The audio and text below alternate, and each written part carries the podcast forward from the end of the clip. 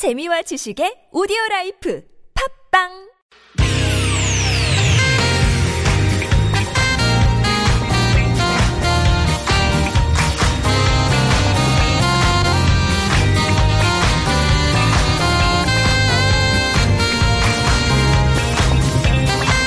이유가 뭐지? 도대체 뭐 때문에? 세상만사 궁금한 이야기들을 꼼꼼하게 살펴봅니다. 최진봉의 왜?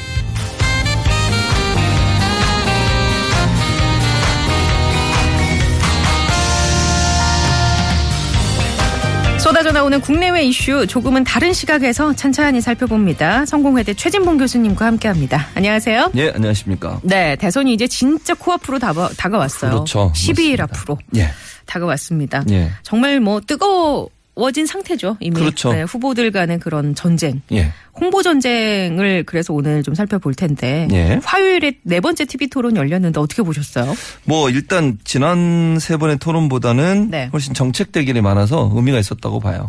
그래서 그거를 네. 보는 시각이 두 가지로 나뉘더군요. 예. 정책 대결이라서 좀 팩트에 기반한 그 사람의 정책이 어떤 것인지 볼 수 있었다라는 그런 순기능적인 측면을 보는 사람이 있고 예. 한편으로는 아, 좀 그런 어떤 재미가 없다. 후보 간의 예. 그런 어떤 난타전 이런 예. 거 사실 기대를 했었는데 그런 게 좀 없어서 아쉬웠다라는 일각의 의견도 있더라고요. 그렇죠. 그럼에도 불구하고 홍준표 후보 같은 경우에는 졸리니까 집에 가겠다 이런 발언을 하셨고요. 유승민 후보는 굿세어 유승민이 아니죠. 심상정 후보가 유승민 예. 후보를 향해서 굿세어라 네, 네. 유승민 예. 끝까지 완주하라 이런 발언도 재밌었고 예. 또 얼굴을 안 보신다더니 얼굴을 보시는군요. 이런 발언 네. 때때로 재미있었던 것도 같아요. 그래요. 그런 어떤 깨알 같은 재미 예. 이제 후보들이 그만큼 미디어에 많이 친숙해졌고 그렇죠. 예, 토론 회라는 게 사실 예전에 그 TV 토론 우리가 예. 한 몇십 년 전에 거슬러 올라가 보면 정형화된 맞습니다. 딱딱한 예. 그냥 이미 주어진 질문을 미리 정해진 질문을 갖고 준비해온 답변을 그냥 줄줄 읽고 정해진 그랬었죠. 시간 안에 하는 예. 그런 토론이어서 사실 재미도 없고 예. 밤늦게 해가지고 혹은 아침 일찍 뭐 주말 아침에 해서 예. 이게 졸면서 보기 예. 일쑤였는데 요새는 이제 그런 트렌드는 많이 바뀐 것 같아요. 그렇죠. 서서 하기도 하고 원탁에서도 예. 하기도 예. 하고. 서서 하는 거는 효과가 있었는지 잘 모르겠지만 어쨌든 그런 여러 가지 변화들이 결국은 네. 이제 현실의 미디어가 사실은 TV만 있었던 시대하고 다르잖아요. 지금 그렇죠. SNS상으로서 네. 보고 언제 어디서나 자기가 원하면 콘텐츠를 볼 수 네. 있고 재생할 수도 있기 때문에 편집도 뭐 워낙 쉬워졌고 하니까 그럼요. 원하는 부분만 편집해서 네. 뭐 이제 그래픽 같은 것도 좀 넣고 해서 그렇죠. 재밌게 만들기도 네. 하고 그게 또 재생산이 돼서 여기저기 퍼지고 그러니까요. 네. 그러니까 한 번 찍히면 그게 계속 가는 거예요. 그러니까 예전 같으면 그게 오랫동안 남아있지 않잖아요. 근데 지금은 재생해서 다시 볼 수 있잖아요. 다시 네. 보기로 볼 수 있기 때문에 한 번 한 발언이 없어지지 않고 계속 있어지니까 후보들 입장에서 상당히 부담스러워요. 그 저는 예, 요번에 또 새로웠던 건 팩트 체크라고 해서 네. 예, 우리가 이제 미국 대선에서 볼 수 있었던 그런 기능이 또 도입이 돼서 맞습니다. 후보들이 좀 뭔가 말하는 데 있어서 조심스러운 면도 없잖아 있을 것 같고. 예. 예. 그럼에도 불구하고 틀린 숫자를 말하신 경우도 많이 있었어요. 예. 그러니까 팩트체크가 사실은 그냥 그 시청자들이 볼 때는 숫자로 얘기하면 신뢰감이 더 크게 가거든요. 네. 그게 맞든 틀리든 그렇죠. 그거는 뭐 일단 숫자를 제시하면 아 저분의 보이죠? 말이 뭔가 네. 신뢰성이 있구나. 그런데 사실 그 숫자 자체가 틀리는 경우도 많아요. 그래서 팩트체크가 중요한 거죠. 지금 네. 말씀하신 것처럼. 그래야만 시청자나 독자들이 그걸 보고 정말 옳은 말을 한 건지 아니면 잘못된 정보를 가지고 상대를 공격하는지를 분간해낼 수 있기 때문에 그런 점도 중요한 역할을 했다고 생각이 됩니다. 그 TV 토론 이후 지지율 변화나 지지 정당 변화를 나타낸 자료가 있을까요? 예, 뭐 지금 여기서는 퍼센티지를 말할 수는 없어요. 왜냐하면 퍼센티지 말하면 또 최지은 아나운서가 또 읽어야 되죠. 예, 뭐 그래서 어디서 조사를 했고 며칠 예, 뭐 누구를 상대로 너무 네. 최지은 아나운서를 힘들게 만드는 것은 저희 임무가 아니기 때문에 저를 생각하셨던 그럼 항상 거죠? 예. 준비를 안 해오신 건 아니고요? 아닌 거 준비해왔는데 밝힐 수가 없습니다. 예. 알겠습니다. 그런데 트렌드 하나만 딱 말씀드리면 네. 심상정 후보의 지지율이 급상승했습니다. 아, 퍼센테이지는 제가 말씀드릴 수 네. 없고요. 그리고 이제 지지율 급상승뿐만 아니라 후원금도 많이 올랐어요. 그렇다고 하더라고요. 네. 그래서 25일 TV 토론이 있었는데 하루 동안 평소의 4.5배 수준의 후원금이 들어왔답니다. 네. 그래요. 그 TV 토론이 끝나고 각각의 별명 내지는 묘사하는 예. 그 문구들이 온라인상에서 떠돌았는데 이제 심상정 후보 같은 경우는 심크러쉬 해서 그렇죠. 걸크러쉬 왜 예. 요새 좀 멋진 여자들, 센 그렇죠. 언니들 예. 표현하는 그 단어를 써서 예. 정말 이렇게 탁 집어가지고 시원하게 속 시원하게 맞습니다. 정리해준다 해서 심크러쉬. 그러니까요. 홍준표 후보는 술이 좀 덜 깬 약간 그런 얘기도 있었다. 그랬었죠. 예. 일각에서 예. 예. 그런 얘기 좀 전해드리고. 예. 이만큼 TV 토론의 영향력이 크다 보니까 예. 대선 후보들이 공을 엄청나게 들인다는 그럼요. 얘기가 있더라고요. 예. 보통 예. 한 사람, 예를 들면 문재인 후보를 예를 들어볼게요. 약 30여 명의 보좌진이 있습니다. 그러니까 TV 토론만 위해서. TV 토론만 위해서 뭐 아시는 예. 것처럼 민주당 안에 현재 그 방송 기자 출신들이 많이 있어요. 네. 그런 분들이 들어가서 조언도 하고요. 또 실제 메이크업이라든지 아니면 실제 그 마치 토론처럼 상대 후보를 가상에서 누군가를 앉혀놓고 질문도 하고 답변도 하고 이런 훈련도 해요. 쪽집기가 해 같네요. 그렇죠. 그런 네. 거죠. 그리고 이번에 어제였나요? 오늘이었나요? 최명길 의원이 사실 국민의당으로 네, 입당을 갔죠. 했는데 국민의당으로 네. 입당한 변을 얘기했어요. 내가 네. 왜 국민의당에 들어왔냐 얘기하면서 본인이 방송기자 출신이다. 그런데 지난번 2차 3차 안철수 후보의 토론을 보니 제가 도움이 될 것 같았다. 그래서 국민의당에 입당했다. 이런 얘기도 했습니다. 그래서 TV 토론이 그만큼 중요해요. 말씀드리는 것처럼 이미지와 인상을 강인하게 줄 수 있는 부분이거든요. 거기서 지지율에도 영향을 받을 수 있고요. 지지를 처리하는 경우도 생기고요. 네. 또 심상정 후보처럼 인기가 올라가는 경우도 생기는 것이고. 흔히 부동층이라고 하는 표심이 예. 이 TV 토론을 보면서 많이 이게 좌우가 될 수 있잖아요. 그렇죠. 또. 예, 네, 그렇기 맞아요. 때문에 중요할 것 같고. 또 지난번 가장 최근에 치러진 네 번째 TV 토론 같은 경우는 가장 예. 정책적이었고 가장 괜찮았다라는 평가를 받고 예. 거기에 있어서 또 그중에 가장 승자는 손석희 사장이다. 네, 진행자였다. 그런 얘기가 있었죠. 얘기가 있을 정도로 네. 사회자의 역할도 중요하다고 보는데 그렇죠. 이 부분은 어떻게 보세요? 그것도 맞다고 생각해요. 왜냐하면 사회자가 자꾸 이게 지난 1, 2, 3차를 보면요. 네거티브 공방이 너무너무 많았어요. 그런데 사실 정책을 물어봤는데 질문하는 내용은 네거티브를 얘기하거든요. 네. 정책과 전혀 관계없는. 그랬을 때 사회자가 적극적으로 개입을 해서 그걸 끊어주고, 맞고, 예, 끊고 예. 공약으로 다시 돌아올 수 있도록 정책 대결로 돌아올 수 있도록 해주는 것은 사회자의 역할인데 손석희 사장이 그런 부분을 잘했다고 볼 수 있죠. 그리고 시간 안배라든지 아니면 네. 공정하게 진행하려고 네. 하는 부분들을 잘 해줘서 후보 간에 불만도 별로 없었을 뿐만 아니라 전체적으로 토론회가 공약 검증 또는 정책 검증 쪽으로 가게 됐다는 점이 손석희 사장의 그 진행력이 뛰어났다라고 하는 그 인정받는 부분이라고 볼 수 있겠습니다. 네, 미디어 학자시니까 예. 앞으로 TV 토론 이제 2번 남았는데 예. 이제 좀 어떻게 개선이 됐으면 좋겠다. 그리고 시청자들에게 좋은 정보를 제공하기 위해서는 어떻게 달라져야겠다. 이런 방향성을 좀 제시를 해 주실 수 있을까요? 뭐 아까 이제 말씀드렸지만 4차 토론회에서 우리가 볼 수 있었던 가장 좋은 점이라고 하는 건 정책 대결로 토론회가 네. 흘러갔다고 하는 것이에요.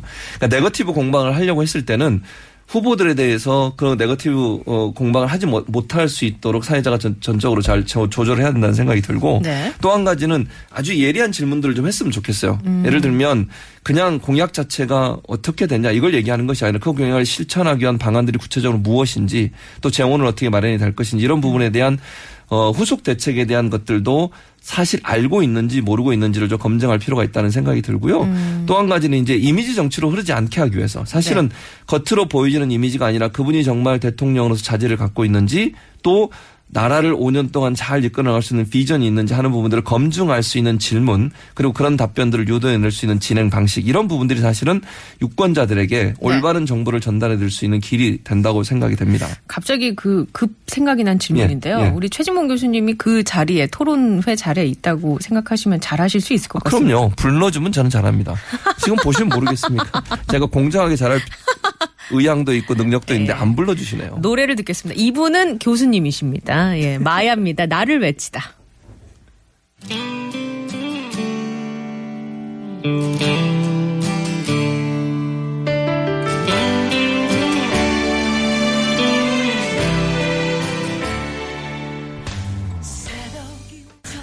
아니꽁꽁님께서 교수님의 자신감 멋지십니다요. 감사합니다.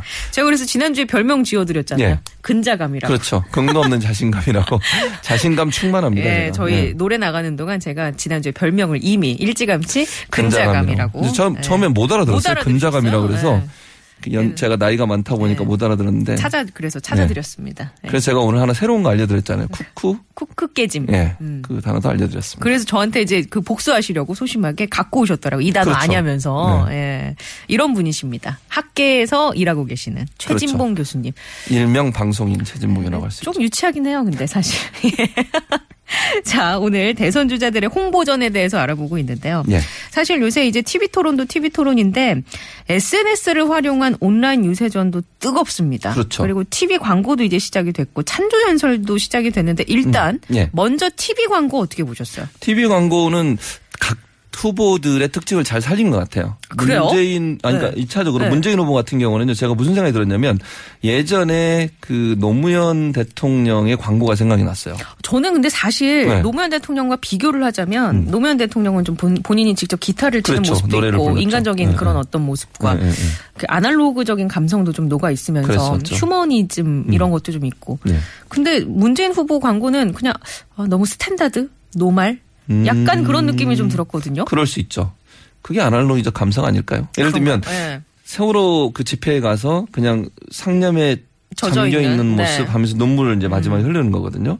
그래서 그게 어찌 보면 한 40대 이상 분들한테는 그러니까 이제 최지은 아나운서 30대시지 않습니까? 네. 저는 50대고 네. 40대에서 50대 넘어갑니다. 만으로 하면 네. 끝까지 40대로 주장하고 싶은데 어쨌든 그 감동이 있는 것 같아요. 그 저희들한테는. 예. 근데 이제 젊은 그 유권자들 대상으로서는 다른 광고를 또 만들고 있거든요. 그러니까 좀 차이가 있는 것 같아요. 안철수 예. 후보의 광고 같은 경우는 색다르더군요. 그렇죠. 예, 약간 얼굴도 안 네. 나오고 당 이름도 안 나오고 그냥 글자만 쫙 나오죠. 그냥 색깔 그 초록색 글자로 예. 예, 뭐 IT 전문가, 그렇죠. 뭐 의사, 교수 네. 뭐 이게 네. 계속 이제 번갈아 가면서. 근데 한 가지 아쉬운 점은 뭐냐면 네. 나이 드신 분들이 읽기가 좀 힘들 것 같아요. 너무 빠르게 글씨가 넘어가거든요. 그래서 네. 젊은이들을 상대로 해서는 괜찮은데 좀 현란한 느낌은 좀 그렇죠. 들더라고요. 네. 그래서 글씨를 읽을 수 있는 시간을 안 줘요. 저도 따라가면 상당히 힘들었는데 저보다 나이가 많으신 분들 같은 경우는 읽는데 상당히 시간이 필요하거든요. 온라인상에서는 색다르다라는 네. 반응도 있고 또 그렇죠. 지금 지적해 주신 것처럼 읽기가 조금 힘든 거 아니야? 라는 그런 부분도 있었습니다.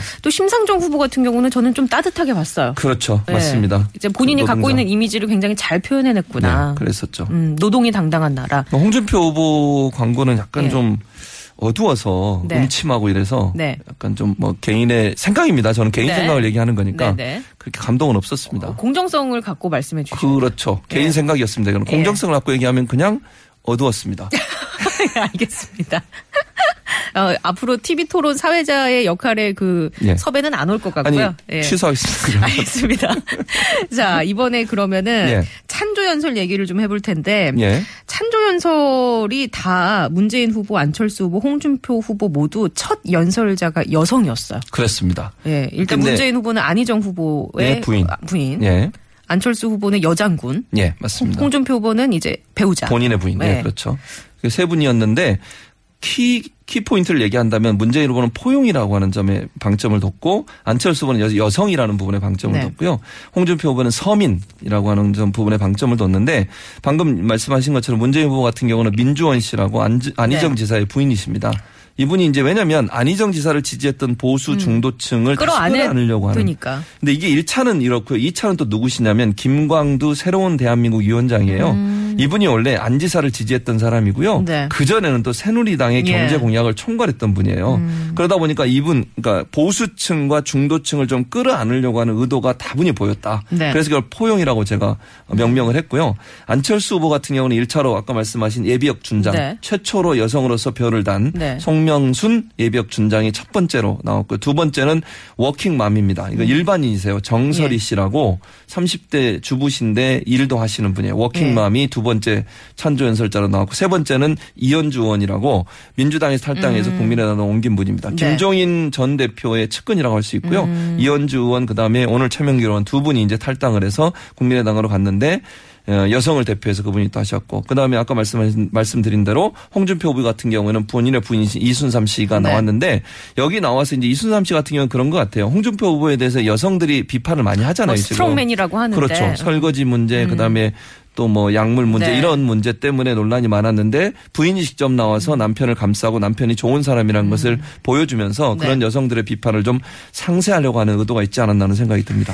그 SNS상에서 양상은 어떻게 전개가 되고 있어요? SNS상에서는 문재인 네. 후보 같은 경우에는 30, 40대를 주로 겨냥을 했어요. 예. 혹시 기억하실지 모르지만 스타크래프트라는 게임이 있거든요. 네. 이 게임을 문재인 그 땅이라고 그래야 되나요? 그 스타크래프트 안에 땅이 있잖아요. 네네. 문재인 땅이라고 하는 곳에서 게임을 하도록 만드는 거예요. 거기에 참여할 수 있도록 했고요.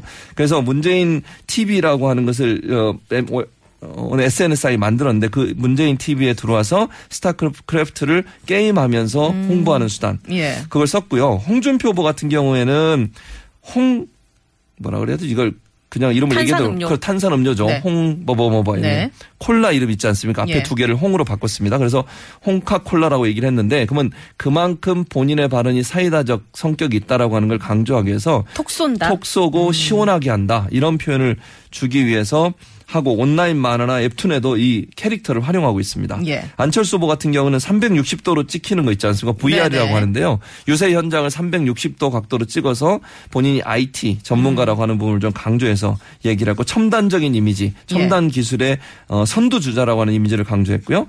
유승민 후보 같은 경우에는 SNS에 본인의 유세 현장을 촬영해서 그걸 올리는 그런 전략을 쓰고 있고 또 딸도 등장해서 인기를 끌고 그렇죠. 있더군요. 유담 씨가 이제 네. 그래서 국민 장인이라고 불리지 않습니까? 네, 네. 저는 결혼했습니다만 국민 장인이라고 불려 젊은이들로부터 인기를 얻고 재미없어요. 있고. 아 그래요? 네. 심상정 후보가 재밌어요. 심상정 네. 후보가 하는 게 뭐냐면 오버워치라는 거거든요. 네. 최지원 아나운서 아세요? 이게 이거 뭔지? 게임 종류 아닌가요? 맞습니다. 네. 게임 종류면 특히 20대의 젊은이들이 좋아하는 게임이에요. 특히 여성 젊은이들이 좋아하는 네. 게임입니다. 많이 참여하고요.